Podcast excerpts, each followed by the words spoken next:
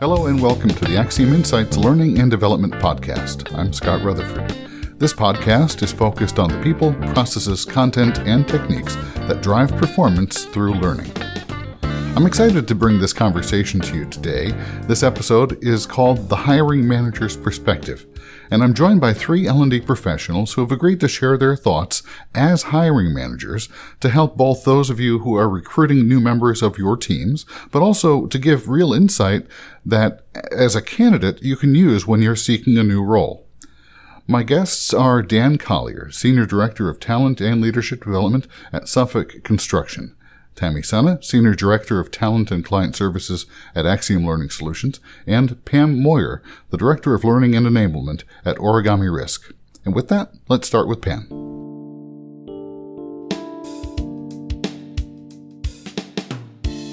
My name is Pam Moyer, and I am the Director of Learning and Enablement at Origami Risk. I've been in the learning field for my entire career, over 25 years at this point, and I have um, led various teams from instructional design teams all the way up to an entire learning organization with facilitators and admins and all of those fun things. Um, and at Origami Risk right now, we are building a new learning organization, which is what I'm super excited about and what we're doing together. Great. Thanks, Pam. Dan, let me turn to you and, and uh, welcome you to the podcast. Sure. Thank you, Scott. So, my name is Dan Collier. I am the Senior Director of Talent and Leadership Development here at Suffolk Construction. Uh, it's a role I've been in almost a year now. Uh, prior to that, for the previous three years, I've been the head of learning and development here, so across all programs. Um, and prior to that, uh, spent time at Fresenius Medical Care, uh, various other organizations where I have headed up teams in learning and development or leadership development, um, spanning over 30 odd years. Okay, yeah, and I'm I, I'm in the same boat where where when I start to do the math, I, I start to get unhappy. But uh, glad to have you on. And uh, finally, uh, last but not least, uh, Tammy, uh, you're joining with a, a, somewhat unique perspective here because you both are involved in sourcing candidates, but also recommending candidates. So you you you are that connector in this process. But uh, let me step back and, and Tammy, if you introduce yourself.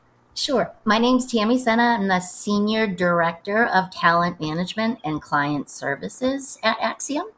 I've been with the company almost seven years this fall. Um, time flies when you're having fun and learning a lot. Um, my role here is I, I, wear a few different hats, I'd say. Um, I do manage the recruiting team and I also assist in the sourcing effort. So if they're finding new candidates, I'm reviewing candidates before they're going over to clients and also establishing more closely those relationships with the clients. So when you have that instructional design need, you can come to me, we can scope your requirement and find that right candidate for your assignment. Great. Thanks, Tammy. So let's jump right into the whole notion of the right candidate. So when you're looking for someone, and I'm going to pick on instructional design because that's that's a big part of what we do, but we can also talk about other roles. But looking at instructional design uh, candidates, what is it you're looking for when when you're when you're trying to fill a role? Dan, do you want to start with that one? Sure. So when we have a need here, and uh, I should also share that at one point in that career journey, I also did contract staffing for the learning and development space for a few years. So I've kind of been on both sides of the fence.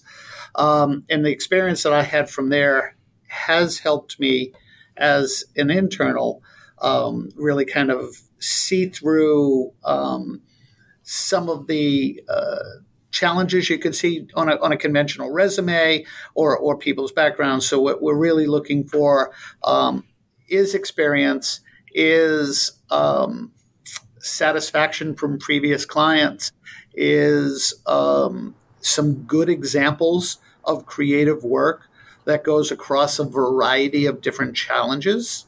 Um, not necessarily seeing someone who mm, takes the same approach towards a variety of different problems, um, but really has that creativity to understand what what the the, the challenge is in how to bring the right solutions or or a few solutions that would be able to fit for the need.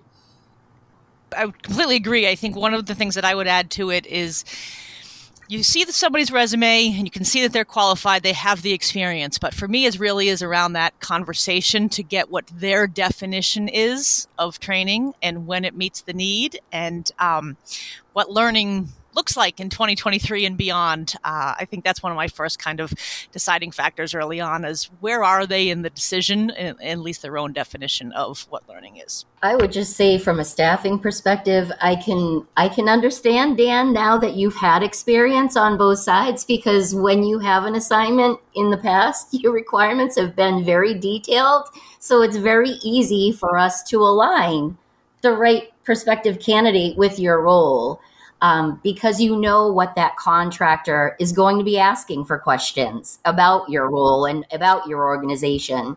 So, you know, the more concrete of a requirement that we can get, the more able we are able to get that right match and the right fit for for your assignment. Pam, you used a phrase that I, I want to uh, follow up on for a second because you you you used the phrase of, of sort of how they define training and what training is so, what do you mean by that? How have you seen people define training differently? Yeah, I think um, based on my experience, the non learning people think training is something else than it really is, right? So for me, the way that I define it is training is passive in something that you receive. So a presentation, one way knowledge transfer. And I really think of learning as something that you do. So learning is interactive and engaged and maybe uncomfortable for the learner. And that's really what we're looking for in our organization of the type of learning that we are building.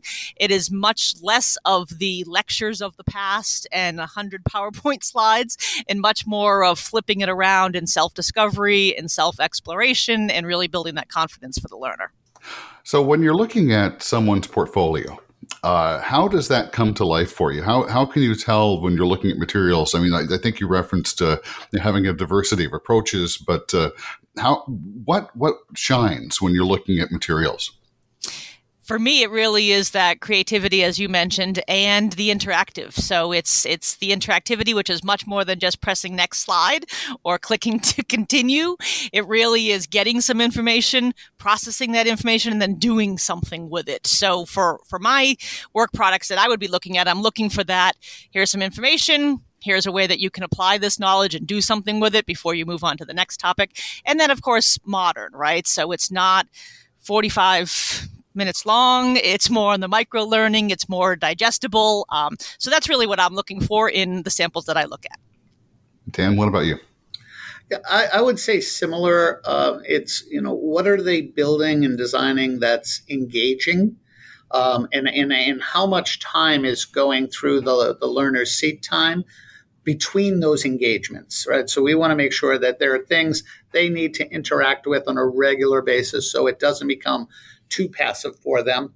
Uh, the other thing that I think might be unique in, in our approach is I think we don't look for someone that has just one type of an experience background in an industry.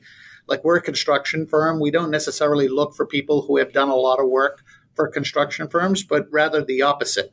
We want people who have worked in a variety of industries and have had a lot of challenges across them so that we can kind of see how do they adapt how curious are they about learning the industry they're coming to work for so that they can really stay engaged themselves. And that's sort of a philosophical uh, approach to the hire anyway because you know when you, when you look for someone who's coming in from a different industry part of the benefit at least in, i'm I'm just speaking for myself as, as being a, been a hiring manager at very, when you bring someone in from an adjacent or a totally different industry, they have a different perspective and a different uh, uh, type of experience, and and you can avoid uh, you know having a sort of a siloed mentality in your team. Well, I, I know that we we come across. We definitely want to provide an instructional designer that has that breadth of experience. So different industries, different types of learning but we we see all types of of folks that are looking at contract work. So it could be, you know, folks that have been doing it for years. It could be folks that may have been recently laid off for a full time job. They've been permanent all their life. Now they're looking at contract, or it's they're flipping industries entirely. And we see a lot of that higher ed um, pool of people that are really wanting to transition more into corporate learning.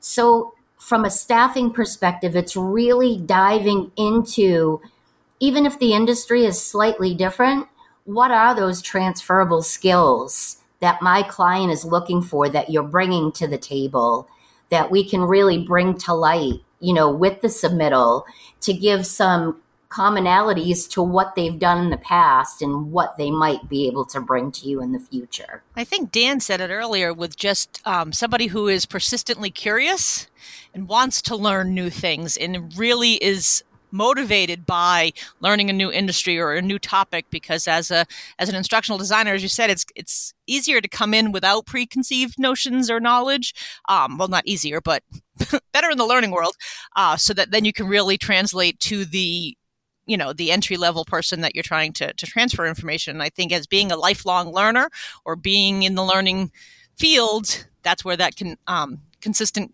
curiosity comes from of wanting to always learn new things and being curious so, when you're looking at a candidate who's coming in from an adjacent field, higher ed, uh, we, have seen uh, a fair number of uh, people trying to move in from K 12 education into uh, uh, corporate learning and development.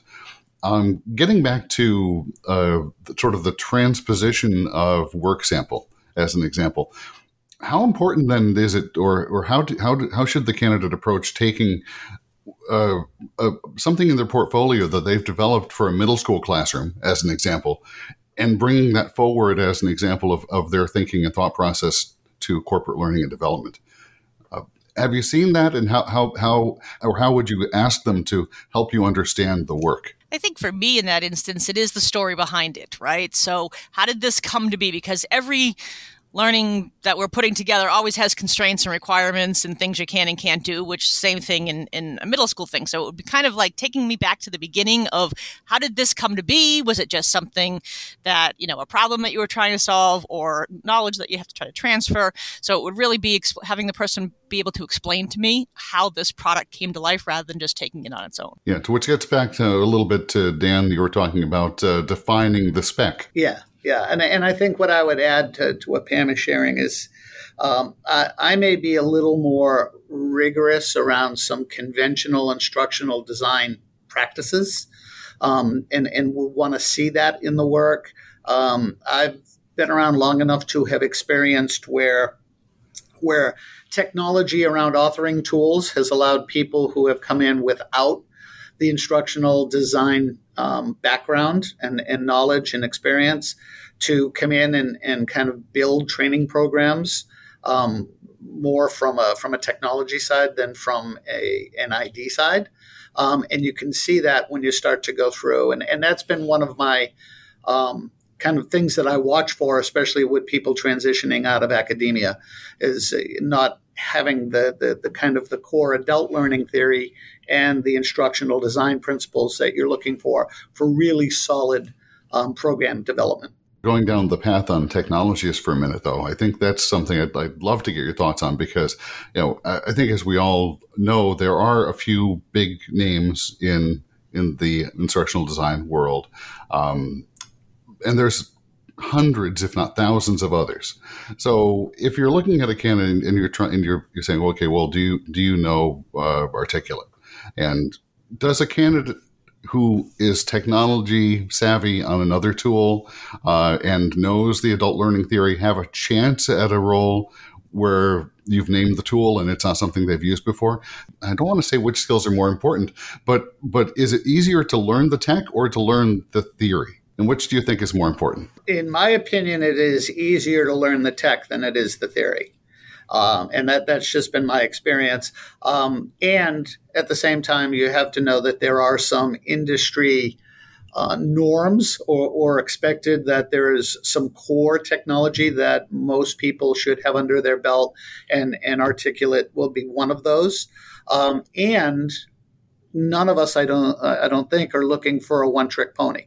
So what we want to see in a portfolio is using the right tool for the right solution to give the right learner experience. And so when I'm looking through, I want to see I want to see videos in Vyond or, or some other work that Camtasia. I want to see how they're using tools like Camtasia in concert with Articulate and, and, and able to, to bring tools together to get the overall experience. I completely agree with that, Dan. It's about the right thing at the right time. And just because you can do something in a software doesn't mean you should, because it can become distracting.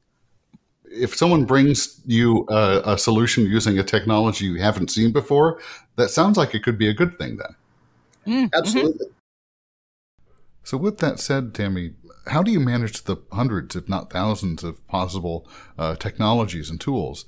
How do you get your arms around what tools a candidate has used? Um, well, obviously, we want to have as varied of a, of a network as possible. Um, and aside from the tool expertise, I mean, if Dan or Pam are coming to me looking for a contractor and they say the, the learning is going to be built in Storyline, uh, articulate storyline, I would we would never submit anybody that did not have experience with that tool. I mean, it wouldn't get by me to go to them. Just sort of chasing that hypothetical. So if you have a candidate who who has articulate storyline experience, obviously that's a match with the requirement. You're going to pass that along. What if you have someone who's really really strong in everything else? Would you go back to the candidate and say, hey, by the way, maybe you want to get on LinkedIn Learning and, and go do a self study and, yeah. and bone up on this particular tool? Absolutely. I mean, especially those folks that are trying to transit transition in from say K through 12. They might they may have a learning background that is a, a different audience than what our clients are typically training for. Um, but there are su- certain tools, to Dan's point, that most instru- instructional designers will have some experience in. So it's, you know, seeing if they can download some free trials of different softwares and creating samples of things. I mean, during the pandemic, uh, clients were saying, have them put something together as easy as how to wash your hands appropriately. It doesn't have to be, you know, this real learning initiative. It's a matter of presenting to the client how creative you can be, how and how um, how much functionality within each of the software you're able to utilize, uh, because some of them have lots of bells and whistles, but maybe you know some designers only know the entry entry level package, but there's a lot of back end cool things you can do. Um, that's really what our job here is at Axiom we want to match the right contractor to the right opportunity. But on the flip side, when I'm speaking with new people from a talent perspective, we want to make sure that we're presenting them opportunities about things they're passionate about. So, from an instructional design perspective, you might have somebody that's really passionate about the designs, the design aspect, and kind of putting that vision together and then passing it along to someone that has more expertise with the tool and actually building it. So we really need to hone in on what's the passion, what really drives their creativity along that process. And then again, aligning that particular function or need um, with the client's request. Seems to me that, that what we're talking about is is sort of a little bit of storytelling uh, for the for the uh, candidate to say, well, you know, here's here's the situation that this the, that, that this uh, this task came to me in this con- in this at this company. Here is the context. Here are the business pressures. Uh, here are the drivers of, of the request. Here's how we acted upon it and scoped it. Here's how I cre- created a solution, and here's what happened. You know, which is a storytelling arc. Um, and and uh, frankly, this is something that it, it, not just an instructional design piece of advice. I've heard this uh, and use this to some degree in my own career. Whenever you're going to an interview in a position, you want to help people understand the decisions you made on the work you're presenting in the context of in the context it was created. Right. Absolutely. yes. That's why I had mentioned kind of story behind it of how did you get here? Because again in some of those questions how did you come up with your learning objectives? How did you come up with your performance outcomes? And that's really where to dan's point you can tell if it's well somebody just gave this to me and told me to build it or did i really do that analysis up front with a sme trying to find out what we were? That's where you, you get into the products and the solutions can speak for themselves but you do need to understand the story behind it. And it can also be very helpful to get them to tell you some stories about projects that they really didn't enjoy. Ones that didn't work out well. What you know what is i always try to get candidates to give me some of their horror stories of of clients or particular projects or particular solutions that didn't work out the way they had expected and what did they learn from that? Yeah that can be very uh, very enlightening yeah. I think the other thing I'll add to kind of back to your question about if somebody didn't already know the tech stack or the tools that you had, um, I think for me, when I'm looking for a contractor, it's to supplement my existing team. So I'm not really looking to upskill a contractor. I need them to come in and upskill us. But from an FTE perspective, like a full time employee, if I had somebody from a career path perspective that wanted to, you know, migrate into learning or at least even, you know, rotate around and try it, I would be willing to to invest in that person to teach them these tools. Uh, like your example, if somebody came from graphic artist and they were, you know, uh, I don't know, an expert in Photoshop, well, that's transferable too, and we use that. Or they've done Vyond on the side or something, we can incorporate that as well. So I'd be more willing to invest in an employee candidate. Um, and maybe it's a contractor that I'm supplementing to help me train the employee that I have. right. And, and another point about investing, and Pam, I'll build off what you're saying, is not that it's always a requirement for us.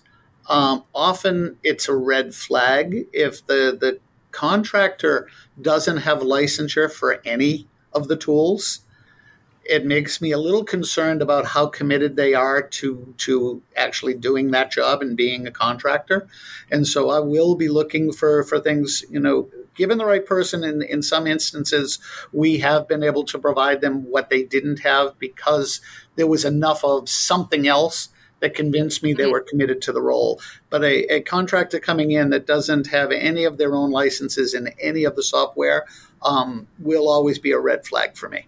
Less so with a an FTE hire, I would imagine, but yeah. uh, there though there is some expectation, I think, in any any field that um, you know if you've been in the field for five or ten years, which is a you know, typical level of experience that we deal with, mm-hmm. um, you will have picked up some of the tools on your own over right. time. That's sort of the that's sort of the normal expectation, right? Yeah. And I think to that point, Dan, just because I I maybe did use Articulate once four years ago there's been a lot of changes to it, right? Enhancements. So if you don't have your own and you're not staying up to date on the new technology or even new integrations, then that definitely is a, a red flag of how serious you are. So thinking about other, I know we've been focused a little bit on instructional designers, but uh, uh, they're not the only people on the team.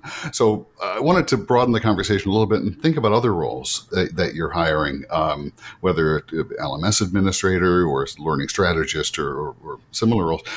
Uh, is the advice different and how is it different for other roles? Because in in instructional designers have have the uh, advantage i guess to use that word of having a portfolio. They they've they've developed materials and they can come in and show you.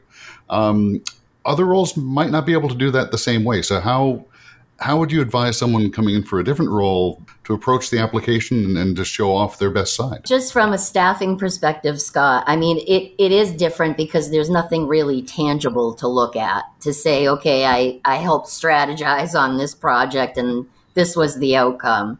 Um, it's more it's more conversational it's more so tell me about your projects you know what was what was the business goal who who was part of your team um, you know really digging into the details and and how that strategy came about to to propose the solution that was implemented.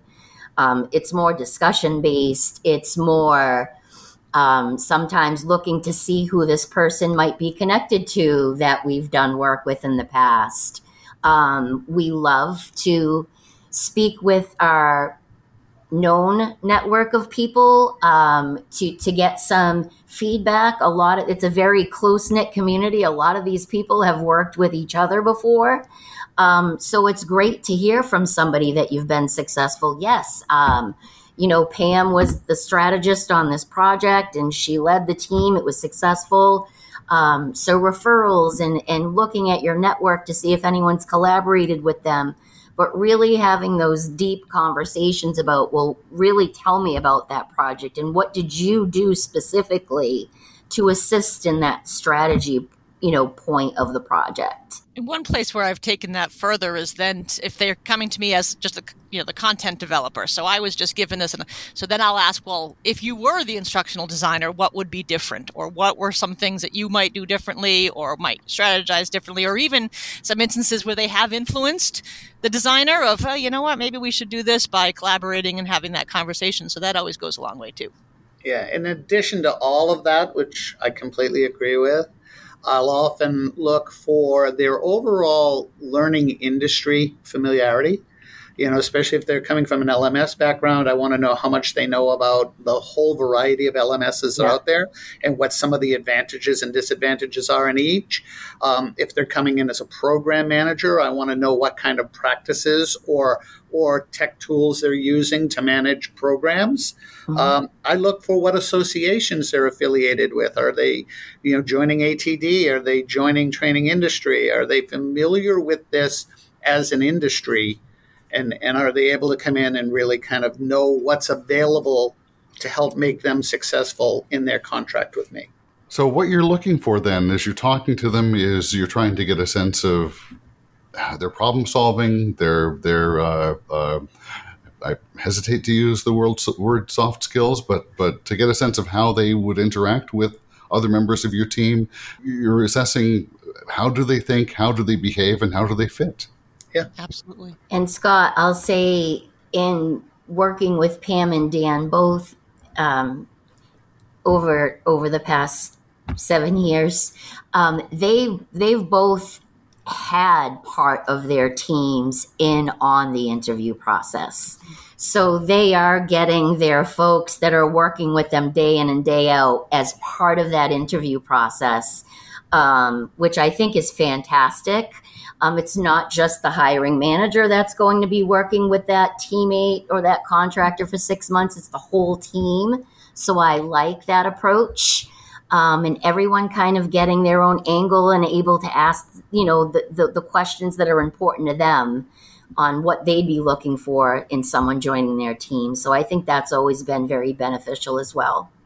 Yeah, it makes a lot of sense because the different members of the team, A, would uh, each have their own perspective and look at the candidate differently. Yeah. But B, um, as a manager involving members of your team, it, it's it's it's delegation of authority and agency, which is, mm-hmm. in my mind, never a bad thing. Yeah. Yes.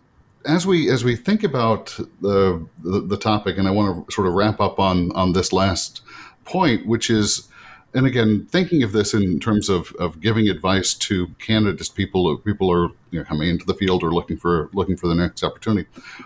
From the candidates you've worked with and the teams you've led, what do you wish candidates did more of, or maybe took more time to learn before they came knocking on the door? Dan, do you want to start off on that one?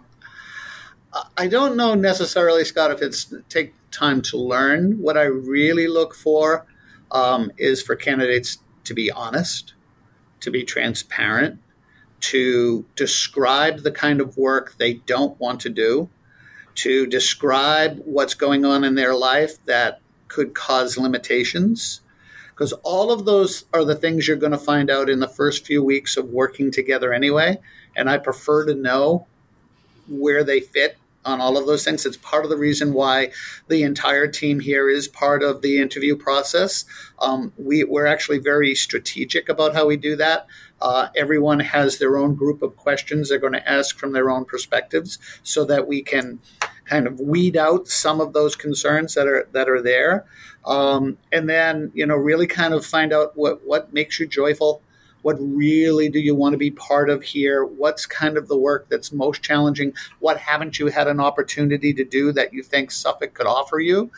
and then you know that's really where the conversation wants to go is to find out who's going to be that fit um, you're not going to bat a thousand right you're not going to not everyone that you bring on is is going to be what you hope they were going to be um, but taking that time to get to know the candidate yes for their skills and their experience and their and their creativity and their talent and also who they are and what are the other things going on in their life really help round out that opportunity for success on both sides. For me, it's also the business impact and the return on investment, right? So, um, all too often, I've I've interacted with instructional designer that has the mad skills, right, and could do an amazing, amazing tech, but we don't have the time nor the budget to do that. So we have to cut those corners, and sometimes that can be a little deflating to somebody who's super creative. So I think it's that balance of understanding the return on investment of our own time, the shelf life of what it is that we're building. Is it worth, you know, a, a lot of time and money, um, or is it something that's only going to live for six months anyways? So that sort of understanding that we are on the business side, right? We're here to to enable the business, um, and and that's sometimes a hard a hard balance for us. Yeah, and I think Pam, Pam and Dan, you both sort of mentioned what uh, a facet of what I would uh, what I would uh, frame as sort of difficult feedback there. Uh, Pam, whether it's whether it's you know pushing back on on the scope and saying this is not what we need, um, saying no in a way, or Dan having someone come into an interview and say, you know what, I I can do that work, but I, I don't really enjoy it. It's going to be difficult for the candidate to have the the uh, comfort level and trust to, to make those sorts of statements, right? Yeah. So how, how do you how do you build that in the in the interview conversations? You know, saying this won't be held against you if you're honest. Honestly, it, it, it's through modeling that kind of honesty. So you know, I will. I'll tell them there is absolutely work that uh, I don't enjoy doing that I understand is is part of the job. Um, what I try to do is is be forthright about it and say, okay, I can I can weather it for you know whatever it takes to get through this. And knowing that there's more challenging or interesting work behind that is always helpful. Um, so I, I really do encourage them. Now not everybody is going to feel comfortable enough as you said scott um, but i try to model that for them in that in that opportunity. My thanks again to pam moyer tammy Sena and dan collier. If you'd like to connect with Pam, Dan, Tammy, or me, I'll have links to each of our LinkedIn profiles on the episode page at axiomlearningsolutions.com slash podcast.